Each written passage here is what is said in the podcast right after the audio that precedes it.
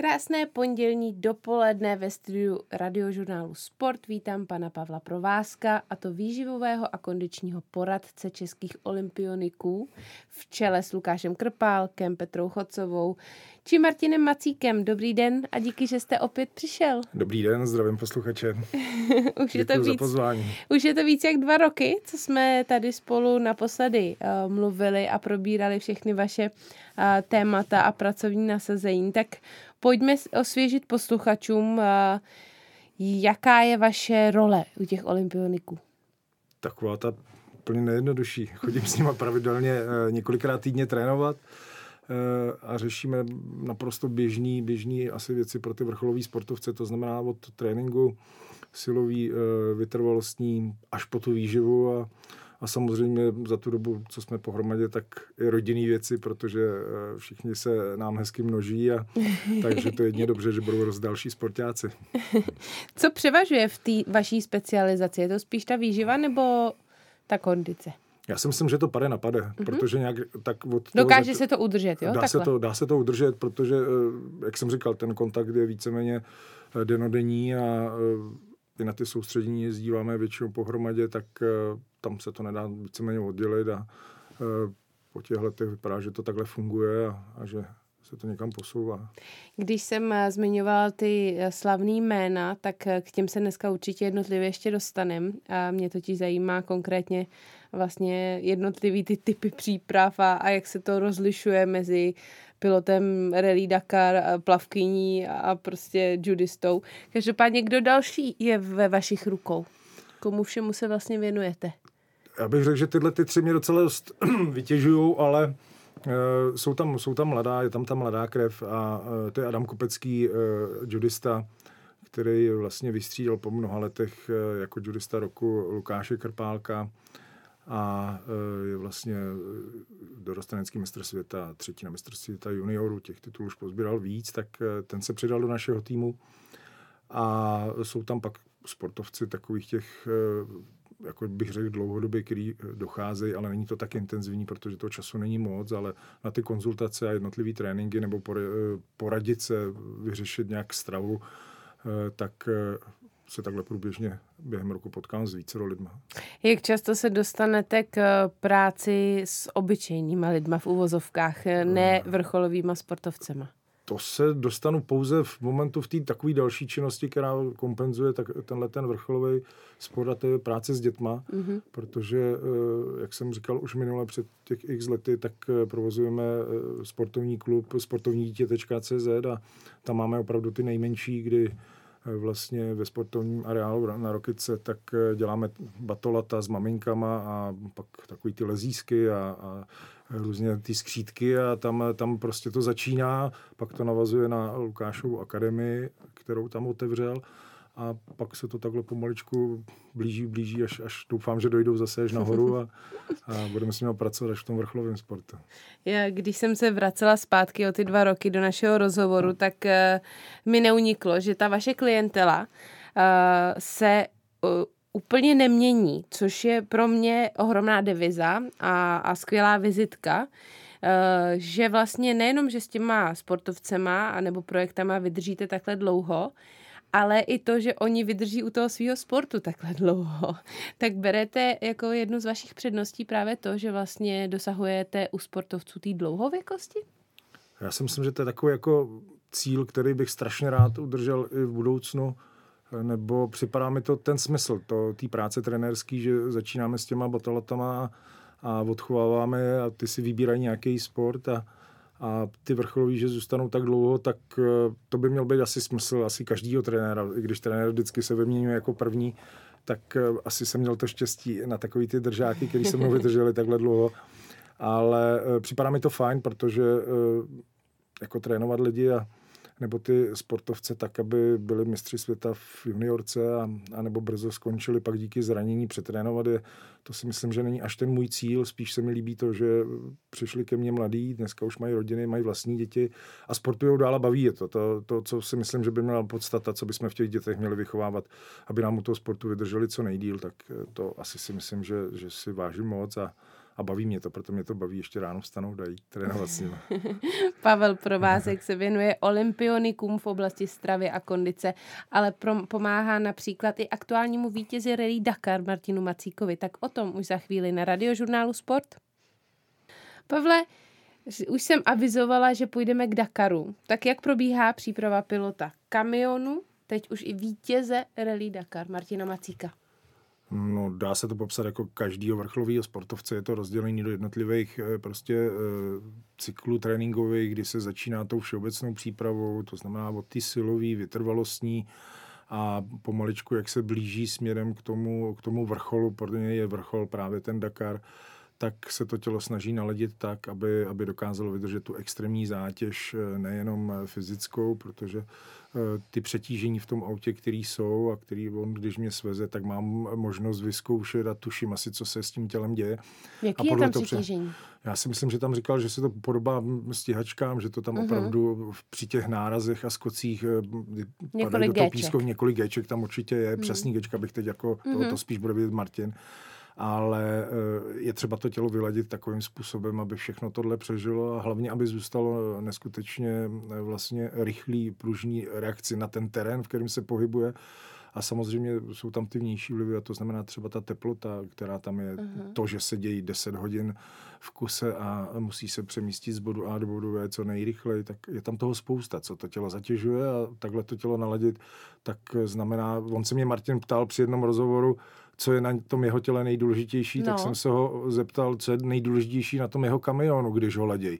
A on říká všechno. Já říkám, na tobě je to taky všechno. Pokud hmm. něco zanedbáme v tom tréninku, ať je to střed těla, ať je to prostě naladěný rychlost reakce, nebo vytrvalo z některých eh, skupin svalových, že držíš volant dlouho a točíš s ním přitížený rameno, eh, rychlost toho eh, pohybu, tak prostě všechno se může potom těch 12 dnech extrémního zatížení někde prostě promítnout a, a to tělo hmm. může selhat. Takže je to úplně stejné jak s tím kamionem, prostě přijít stoprocentně naleděný. Když eh, mi tohle vyprávíte, tak já se prostě eh, furt ještě nedokážu nějak konkretizovat tu představu, uh, jako co je pro řidiče kamionu um, jako to nejdůležitější. Chápu nějakou sílu, chápu nějakou uh, vytrvalost, aby to vůbec vydržel, mentální že, připravenost a tohle. Nicméně pro vás, když jste se k tomu dostal, k té práci s Martinem, byla to pro vás novinka? Učíte se to i taky trošku? Je to u každého sportu. Protože vy děláte se... s plavcema, s judistama, tak, s dětma. Tak. To je jako ohromný rozptyl, tak si nedovedu představit, že byste byl expert na piloty. No, je to, je to takový, že... Řidiče. Říkáte to úplně správně. Je to hmm. takový, že pokud eh, takovýhle lidi přišli a oslovili mě, ať to byla Peťa, před mnoha lety, pak eh, přišel Lukáš, pak přišel eh, Martin, tak vždycky to pro mě znamená absolvovat s nima ten jejich sport, takže samozřejmě svezl mě Martin s Petrou, nebo musel jsem chodit hmm. do bazénu, nebo měli jsme to na faku, jak jsem viděl, co asi plavání o to, ale absolvovat, koukat na ty tréninky, podívat se, jakou dotaci prostě toho objemu toho tréninku tam mají, to samý Lukáš z Žiněnky, že? Hmm. a tohle si člověk musí promítnout, aby měl představu, jak to tělo funguje, jaký svaly zatěžují a co všechno je potřeba je nachystat v tom tréninku, hmm. aby byli dobře připravení a pak samozřejmě sledovat i to, co jsou jejich přednosti a ty posouvat dopředu a, a odstraňovat ty nedostatky, které třeba v tom, v tom ty přípravě mají nebo měli a, a snažit se to vyladit. Co mi přijde teda úplně extra univerzální u jezdce Rally Dakar je právě ta strava, který hmm. vy se taky věnujete, což je úplně skvělý, že to je takhle komplexní. Nicméně, uh, co si bere jezdec, pilot, eh, řidič eh, jakýhokoliv prostředku Rally Dakar sebou za jídlo? Tak to bylo takový, takový ty experimenty. Ono, jak asi se to o mě ví, tak jsme hodně jako praktický a snažíme se to všechno připravit dopředu. A e, u toho Martina to bylo tak, že e, on popí, mi popisoval, jakým způsobem to vypadá, ty etapy, jakým způsobem, kdy mají čas, že jsou to nějaký 20 minutovky, kdy, kdy se ta závod zastaví a oni mají čas se najíst a hledali jsme způsob... No pro za jízdy tam maximálně třeba sušenka, jde to? E, ne, já si myslím, že tohle Fakt vůbec ne? nejde stíhat, že dostávají od pořadatel nějaký balíček takových mm-hmm. těch komerčních věcí, ale e, přesto jsme tady v Čechách chystali různé směsi, e, ať oříšků, vloček, semínek, zalitý medem, to, co by vyhovovalo jemu, to, co by mu dodávalo potom energii, když, když má čas právě si to doplnit, tak to se chystá tady a potom o to manželka připravuje doma, zataví se to a chystá si to sebou mimo ty běžné věci, které tam jako zařizuje mm-hmm. ten pořadatel, kde mm-hmm. tam catering a můžou si vybrat. Opět je to o tom vyzkoušet si to třeba na těch uh, Bčkových závodech, aby uh, jestli mu vyhovuje víc rejže, těstoviny, nebo jestli může pozřít maso, po případě jaký Jasně. saláty a tady mm-hmm. tohle, tak to se ladí všecko dopředu a na ten Dakar už se jde ze 100% jistotou, co mu vyhovuje a neexperimentuje se. Samozřejmě důležité je tam hodně pitný režim, který se tady chystá, taky chystáme mu jonťáky do těch camelbacků, aby, aby prostě mm. byli dobře hydrovat, eh, propitý, že, mm-hmm. aby, aby se nestalo, že by, že by byli dehydrovaný, tak jsem chtěl říct. Je u něj důležitá jeho váha? Určitě, určitě. Je? Každý, každý, každý kilo, který je tam I prostě... v kamionu? Je v kamionu, ale není to tak, jak by si člověk představoval. Ba naopak předtím, než odjíždí, tak se snaží něco nabrat, uh-huh. protože ten výdej je veliký a i ty zásoby, které tam můžou být pro některý estetický nebo tohle, tak nějaký kilčo toho tuku vůbec nevadí, protože on z toho čerpá tu energii po těch dlouhých výkonech. Takže není to tak, jako třeba u těch judistů, kde se snažíme vejít váhový, do váhové kategorie, tak u něj právě uh-huh. kdy snižujeme tu, tu zátěž, odebíráme z toho objemu té práce, kterou je před tím Dakarem, tak a přicházejí Vánoce, tam to zapadá krásně do sebe, tak má povoleno i takový ty pamlsky a, a myslím si, že je to velice fajn, když nějaký kilčo hodí nahoru. Máme krásný data z toho, kdy odjíždí, kdy ho měříme e, právě na bioimpedanci a, a vrací se a už tam u mě byl zase opět se změřit, aby jsme viděli, kolik kilo schodí. A, a, takže to, to všechno sledujeme. Podle toho to pak ladíme. Pavel Provázek, výživový a kondiční trenér nejen Lukáše Krpálka, je dnes se mnou v pořadu na síti na radiožurnálu Sport. Pavle, s Lukášem spolupracujete opravdu dlouho. Eh, věříte, že je to tím, že Lukášovi vyhovují vaše eh, metody, procesy, anebo už je to na takový osobní bázi, že vlastně jste parťáci? to je spíš otázka pro Lukáše. Ale já to cítím, jako, že, už jsme, že už jsme hodně jako parťáci, protože uh, u každého z těch mých svěřenců je strašně fajn, že jsou to lidi, kteří se zajímají, uh, co děláme a proč to děláme. A pokud se jim to vysvětlí, tak si myslím, že to je ta cesta možná k té dlouhověkosti, že to není takový, že by jenom poslouchali, uh, co mají udělat, kdy mají udělat, ale že se o to hodně zajímají a myslím si, že už spoustu věcí by dokázali dělat třeba sami. A to si myslím, že je to, proč, proč ještě, ještě spolu jsme. A, a Kdy za váma teda přišel poprvé? Poprvé to bylo v roce 2013, vlastně nějak po olympiádě, 2012 byla olympiáda v Londýně a pak 2013 přišel, kdy nejdřív ke mně začal chodit jeho sparring partner eh, Tomáš Knápek a Michal Horák a potom najednou klepal na dveře Lukáš a říká, že už se mu to nelíbí, že jsou moc silný a že už je to nebaví, jestli by se mohl přidat, takže takhle to nějak začalo velice krátce. On to někde popisuje ve své knížce, ale... Jak moc se to mění uh, vaše práce, vaše nastavení jídelníčku pro Lukáše, konkrétně jídelníčku teďka? Když za váma přijde a řekne vám, že vlastně na jednu stranu by chtěl závodit eh, do 100 kg a zároveň 100 plus, což znamená až 115? To je neomezená. Už je to pak neomezený. neomezený ten, tak někdy jsem se dočetla 115, 100 plus teda, ano, s otevřeným výsledkem. Tak jak moc se mu mění ten jídelníček? Mm, strašně diametrálně. To je prostě no. úplně jiná kategorie, jak ta jeho sportovní juristická, tak i co se týká ty přípravy, jak silový, tak i toho té stravy. A, Co jste mu na to řekl, když vám řekl, že chci teda obě ty kategorie? No tak neměl jsem z toho, řekl jsem mu něco, co tady asi nemůžu říct. ale, ale zase na druhou stranu uh, jsem cítil, že to pro něj strašná výzva a motivace uh, do toho dalšího olympijského cyklu a a o to víc mě to potom začalo bavit taky ukázat, že to půjde a, a u něj jsem věřil, že to půjde, protože ta jeho cíle vědomost je úplně někde jinde. Tak, tak to byla výzva, jak pro něj, tak i si pro mě a ukázat světu, že to jde. Jako výživový poradce, kondiční trenér, tak určitě vám jde hlavně o nějaký zdravý nastavení toho těla. Eh, což je dost v rozporu s těma dle schazováním váhy v bojových sportech. Předpokládám, že to není nic zdravýho. Tak jaký na to máte názor, když pak eh, jste přímo u, u toho vrcholu ledovce tohohle sportu?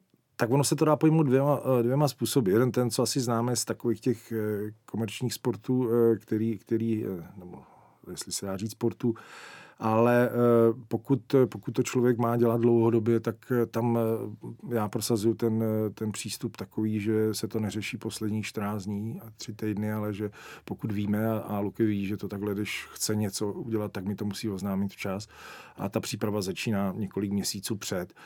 A to samé bylo i teď, kdy přecházel, přecházel do té nižší kategorie, vlastně v loňském roce si to vyzkoušet se nominovat eh, v té stovce opět, tak eh, ta příprava začínala už někdy kolem září a, a první závody měl v Portugalsku, což je tenhle první týden týden eh, v lednu.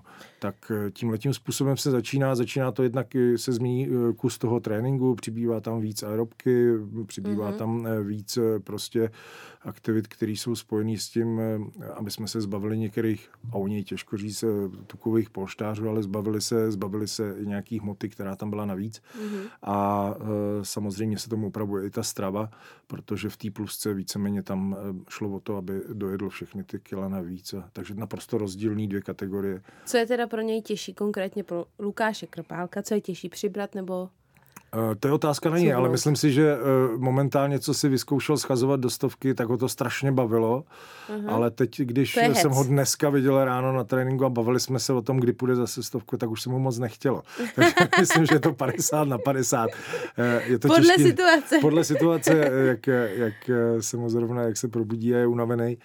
Ale obě dvě nesou strašnou prostě disciplínu, jak v té stravě, tak v tom tréninku, protože to už říkám, jsou to dvě, dva rozdílné světy kde v té plusce může potkat až 180 kilového eh, zápasníka a musí dokázat mu silově i vytrvalostně vzdorovat a, a práce s ním a to samý potom se vejde do té stovky, mm. kdy se potřebuje zbavit nějakých 15 až 17 kil, který má třeba teď, eh, takže eh, je to taková práce jako fakt na další, na další čas, ale jde to, jde to. Takže ale můžeme ho před vážením vidět eh, běhat v neoprénech a, a Všechno je tam naprosto běžný, jezdí na kole, teď jsme trávili Chodí do sauny.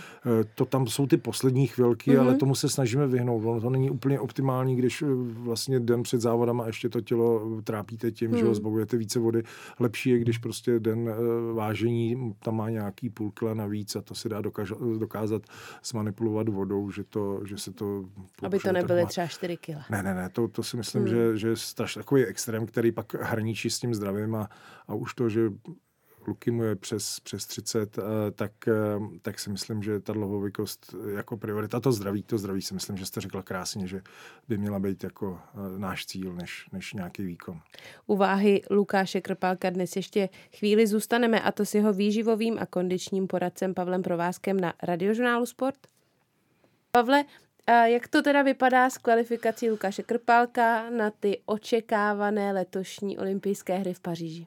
Je to neustále otevřený a velice dobře asi rozehraný, protože uh, loňský rok uh, začal eh, v kategorii do 100 kg, kde se začínal Portugalskem, skončil třetí, pak došlo k malému zranění nebo k zranění v Paříži a chvilka pauzy. Následovalo mistrovství světa v, vlastně v květnu, kde šel opět stovku a tam skončil druhý, prohrál až ve finále takže myslím si, že velice dobře eh, zapsaný v té stovce, kde se dlouho, dlouho neukázal. Byla to velká show pro všechny, že zase schodil do toho. No a pak eh, nastalo hned týden nebo 14 dnů na to odjel do Lince v plusce, kterou vyhrál. Takže opět velká Kolik show. měl kilo, když vyhrál? Když vyhrál tu plusku, mm-hmm. tam si myslím, že měl hned další, další tato měl kolem 111 kg. Takže to, se dostal skoro o 11 kg nahoru. O 11 kg nahoru, že to tělo bylo tak jako uh, lační na to přibrat, mm-hmm. takže to nebyl až takový problém, ale těch 11 kg tam přibral. No a e, potom, potom e, se rozhodovalo, aby měl aspoň jednu kategorii stoprocentně jistou, tak zůstal v plusce a ty body tam nazbíral, hezky zakončil to třetím místem v Tokiu a teď začíná nová, nová poslední Takže plusko má jistý, tam je kvalifikován. Zatím to myslím, že ta pluska je jistá. Uh-huh. Neviděl a jsem stovka je ještě s otazníkem. Ta je s otazníkem, ta je na něm, jestli uh, bude plnit dál, nebo jak se rozhodne, hmm. to necháváme na něm. No jak, jak reálná je ta jeho ambice jít na olympijské hry právě v těchto dvou kategoriích?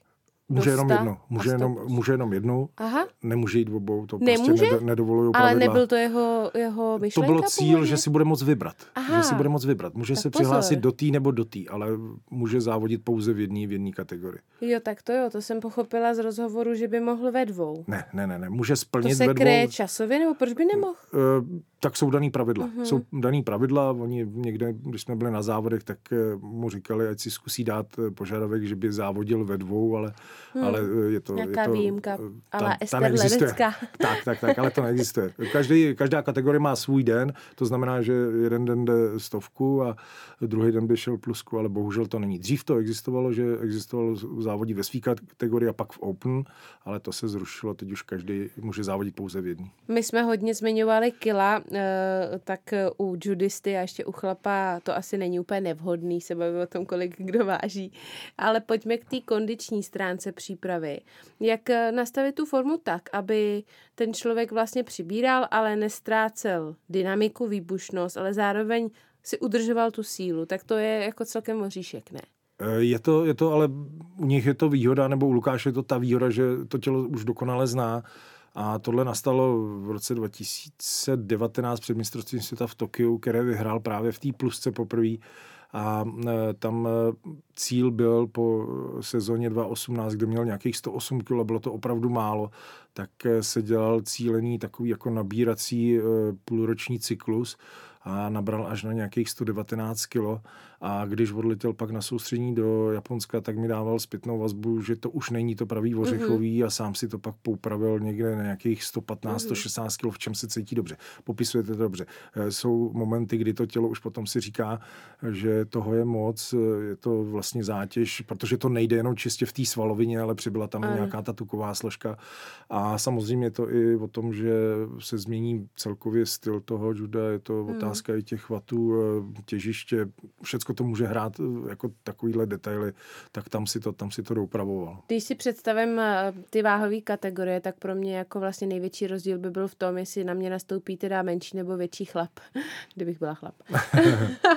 a, a že jako vlastně se o mě opře nějaká síla. Hmm. Ale dá se to asi nahradit, ne? Není to o tom, že prostě ten největší má největší sílu. Není to tak, není to hmm. tak, je to, hmm. každý byl tam na Teo Rumun 180 kilový, který ho Lukáš dokázal. 180 kilový. 180 kilový. To už ale sumo, ne? No, nebylo velký chlap přes dva metry, to byl jeden z mála chlapů, kterým jsem koukal takhle nahoru do očí. I vy. To, I já, i já, no, je to René, který ho takhle koukám a je to, uh, byl to ten na Teo.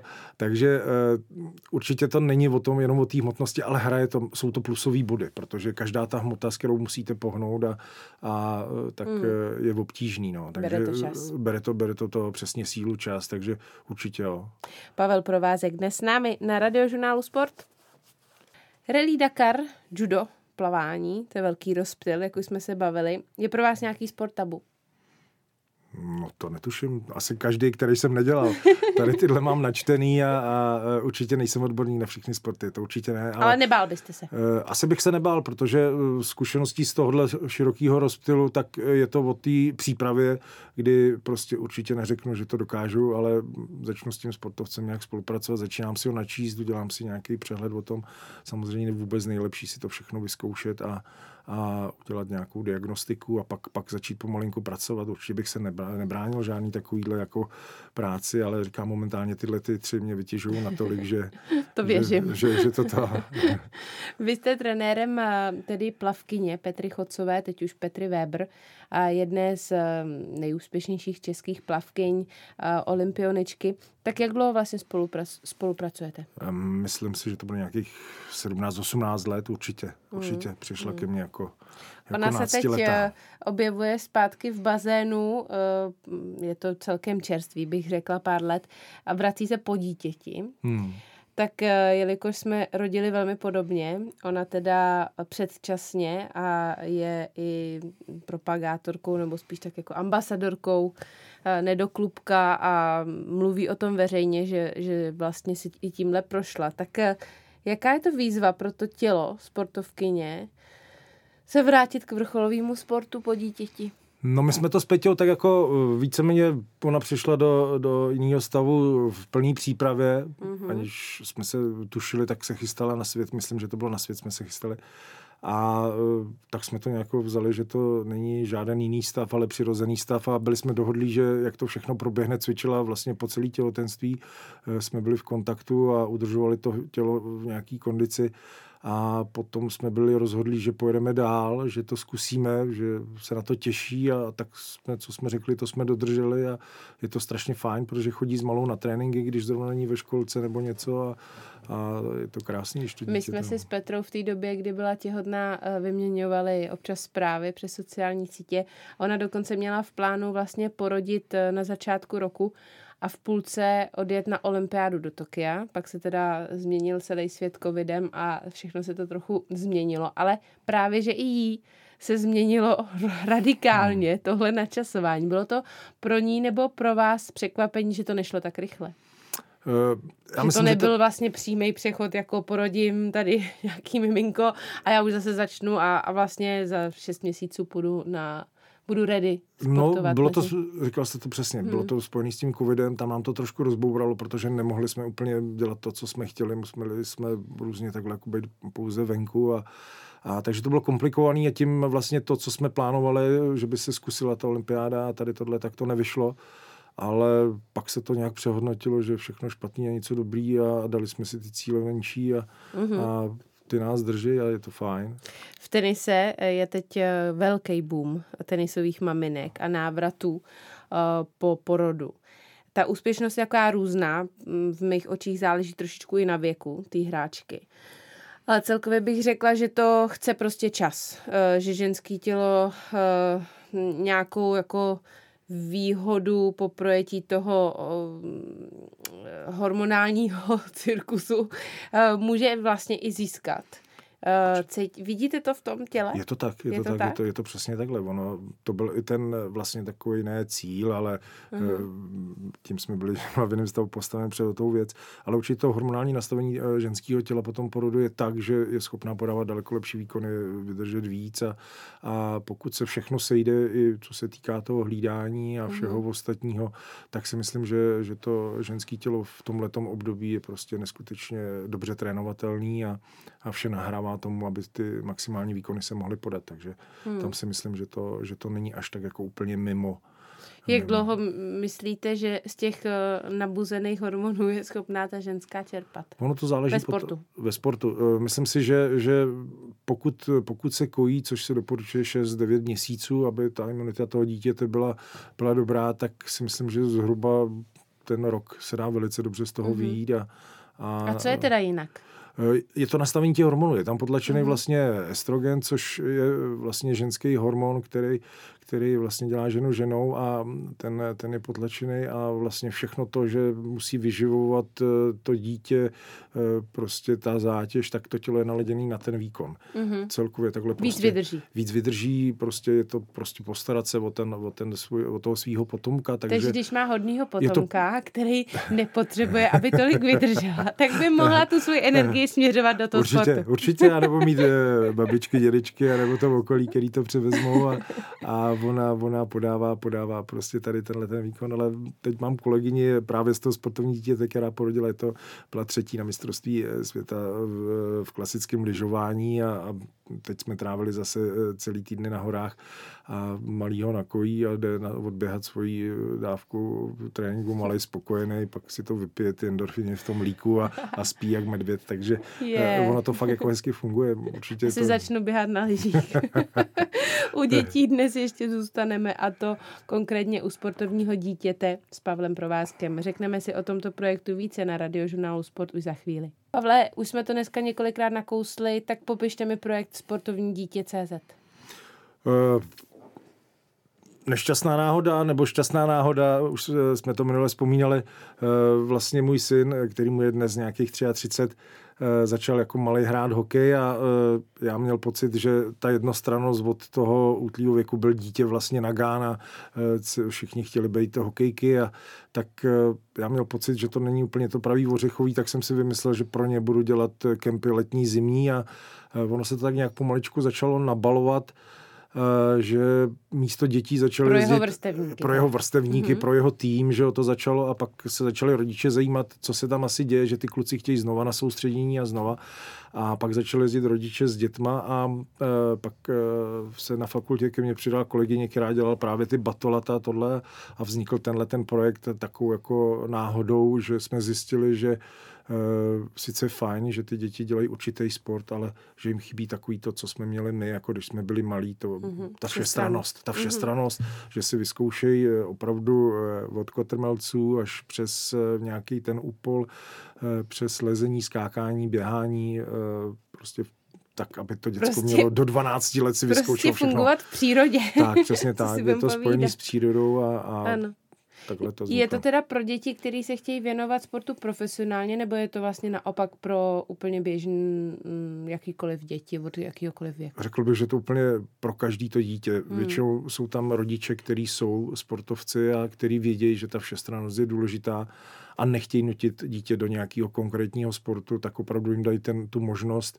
toho výběru. Velký plus, co tam je, že v těch prvopočátcích, než nás ty děti si načtou a než nám začnou věřit a začnou jezdit sami, tak jezdí s rodičema, což je fajn a děláme program přes den pro děti a odpoledne potom i pro rodiče, mm-hmm. aby jsme jim rozšířili uh, možnosti anebo techniku v daném sportu, který si vyberou, ať jsou to právě třeba ty běžky, teď hodně uh, děláme skelpový výlety a uh, v létě je to ty kondiční tréninky v přírodě, ať eh, prostě konkrétně třeba v lese, kde se nachystají překážkové eh, dráhy a takže něco, co běžně v tom městě nezažívají a to děcko si během té doby do těch 15 má možno vybrat, ale většinou už dřív si vyberou tu specializaci, ale zůstávají nám věrní mm. aspoň dvakrát, třikrát do roka na nějaký ten kemp, který si vyberou, který je na něco zaměřený. Když jste zmínil eh, město, tak mě by zajímalo to porovnání dětí a rodičů protože většinou za každým sportujícím dítětem je ten rodič, že jo, tak uh, z města a z vesnice, nebo z maloměsta, jestli je tam vlastně přirozenější třeba ten pohyb těch eh, dětí z maloměsta, nebo naopak zase mají v městě, ve velkoměstech větší možnosti, tudíž jako vlastně jsou tomu sportu blíž, tak kde vidíte tam nějaký rozdíl? Mm, myslím si, že vůbec žádný. Mm-mm. Je to o tom, o té rodině. Ta rodina mm-hmm. dneska stojí za všem. Dneska podle mě selhává hodně škola, kdy, kdy prostě eh, ten tělocvik a taková ta přenos prostě trošku zaniká, nebo možná... Je toho málo. Je toho málo, tak, mm. přesně tak. No ale za nás toho bylo taky málo. Bylo málo, ale více Teda za nás, jako za mě, no, nevím za koho, ale prostě mě za nás, za nás to bylo takový, za nás to bylo takový, že když někdo nešel do tělocviku nebo nešel na tělocvik, tak eh, to byla ostuda pro něj, že, že nesportuje a měli jsme atletický to závody. To nejlepší dvouhodinovka za týden. Přesně tak, těšili jsme se všichni na to a těšili jsme se na ty soutěže, které školy mezi sebou pořádali. Eh, jak jsem, možná minule jsme se o tom spolu bavili, měl jsem hokejovou talentovanou mládež, 25 nejlepší hokej v 15 letech, 13-15 na starost, když jsem se jich zeptal, co dělají v tělocviku, oni řekli, hrajeme florbal. Já říkám, hmm. je to úplně to samý. Ty kluci neuměli vyšplhat po laně, neuměli eh, šplhat na tyči a výjimek, to úplně byla španělská vesnice. Že? Takže vidět, jak je to strašně, nebo bylo, teď nevím, ty bych lhal, teď jsem s nimi dlouho nedělal, tak jak to vypadá. Tak pro nás to byla taková přirozenost. Ale myslím si, že rozdíl mezi vesnicí a, a Prahou nebo velkým mm-hmm. městem není, že je to o té rodině, opravdu, co ty rodiče poskytnou a kolik jsou ochotní věnovat času. Tak teď jsem teda v roli rodiče a mám eh, o ten projekt zájem. Tak eh, vygooglím si sportovnídítě.cz dáte, vygooglíte přesně tak, je tam vypsaných několik, eh, několik vlastně kempů od zimních přes jarní až po letní, což si po myslím, celý že republice. po celé republice a, a v létě děláme dětskou flotilovou plavbu, kdy pronajmeme si plachetnice a plujeme v Chorvatsku mezi ostrovama, učíme děti potápět, slaňovat, v závodě na člunech, eh, prostě vše, co je spojené s mořem a, a s teplem a eh, velice oblíbená akce, takže je toho moc. Pak jsou v Harachově, pořádáme 14 dní kempu, kde si vyzkoušejí od atletiky, Eh, přes lezení na skále, přes judo, až po vzpírání s dřevěnou tyčí anebo eh, s lehkou olympijskou eh, osou. Vlastně to, co, co je může bavit a co by je mohlo zaujmout a inspirovat pro to, aby si něco vybrali, tak to jim dáme tu možnost. No. Mě to rozhodně inspirovalo, Pavle. Díky moc, že jste dneska dorazil a nejenom vám, ale i posluchačům. Přeju krásný den. Já moc krát děkuji za pozvání a bylo to příjemný. Hezký den. Milí posluchači na radiožurnálu Sport jsme dnes povídali s Pavlem Provázkem a od mikrofonu se loučím i já, Andrá Sestýny Hlaváčková.